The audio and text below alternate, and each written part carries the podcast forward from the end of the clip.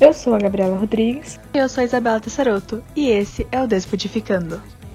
Hoje iremos falar sobre o racismo. Mas o que é o racismo? Na construção da sociedade brasileira, o racismo é o cimento.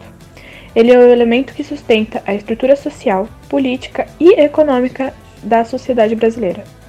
Hoje iremos falar sobre o racismo. Mas o que é o racismo? Na construção da sociedade brasileira, o racismo é o cimento.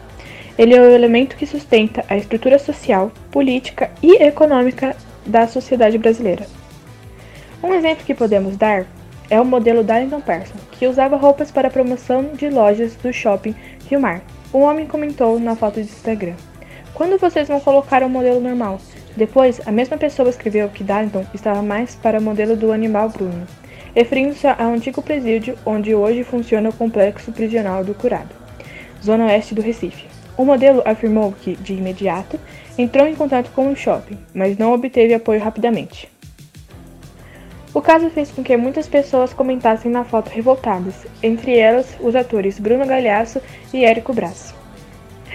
Vamos falar um pouco sobre o grupo que marcou a história, Ku Klux Klan. A KKK, como é chamada, é uma organização feita por terroristas que foi fundada em uma pequena cidade do Tennessee, Estados Unidos entre os anos de 1865 e 1866. Essa organização, que se pauta super, pela supremacia branca, promovia e promove atos terroristas contra pessoas negras e simpatizantes dos direitos dos negros.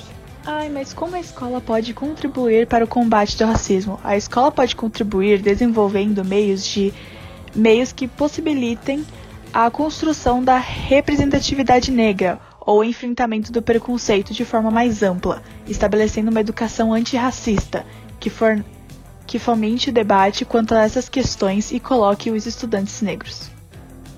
Como podemos trabalhar contra o racismo? Bom, realizar projetos para preparar os professores, construir currículos que proponham a valorização da diversidade cultural e criar ambientes próprios para uma educação antirracista nas escolas é um bom começo. Com isso, podemos ver que ainda temos muito para mudar na nossa sociedade. Já normalizaram demais casos parecidos com esse que acabamos de citar. Precisamos agir sobre essa discriminação e não simplesmente virar o rosto para o outro lado e fingir que não existe.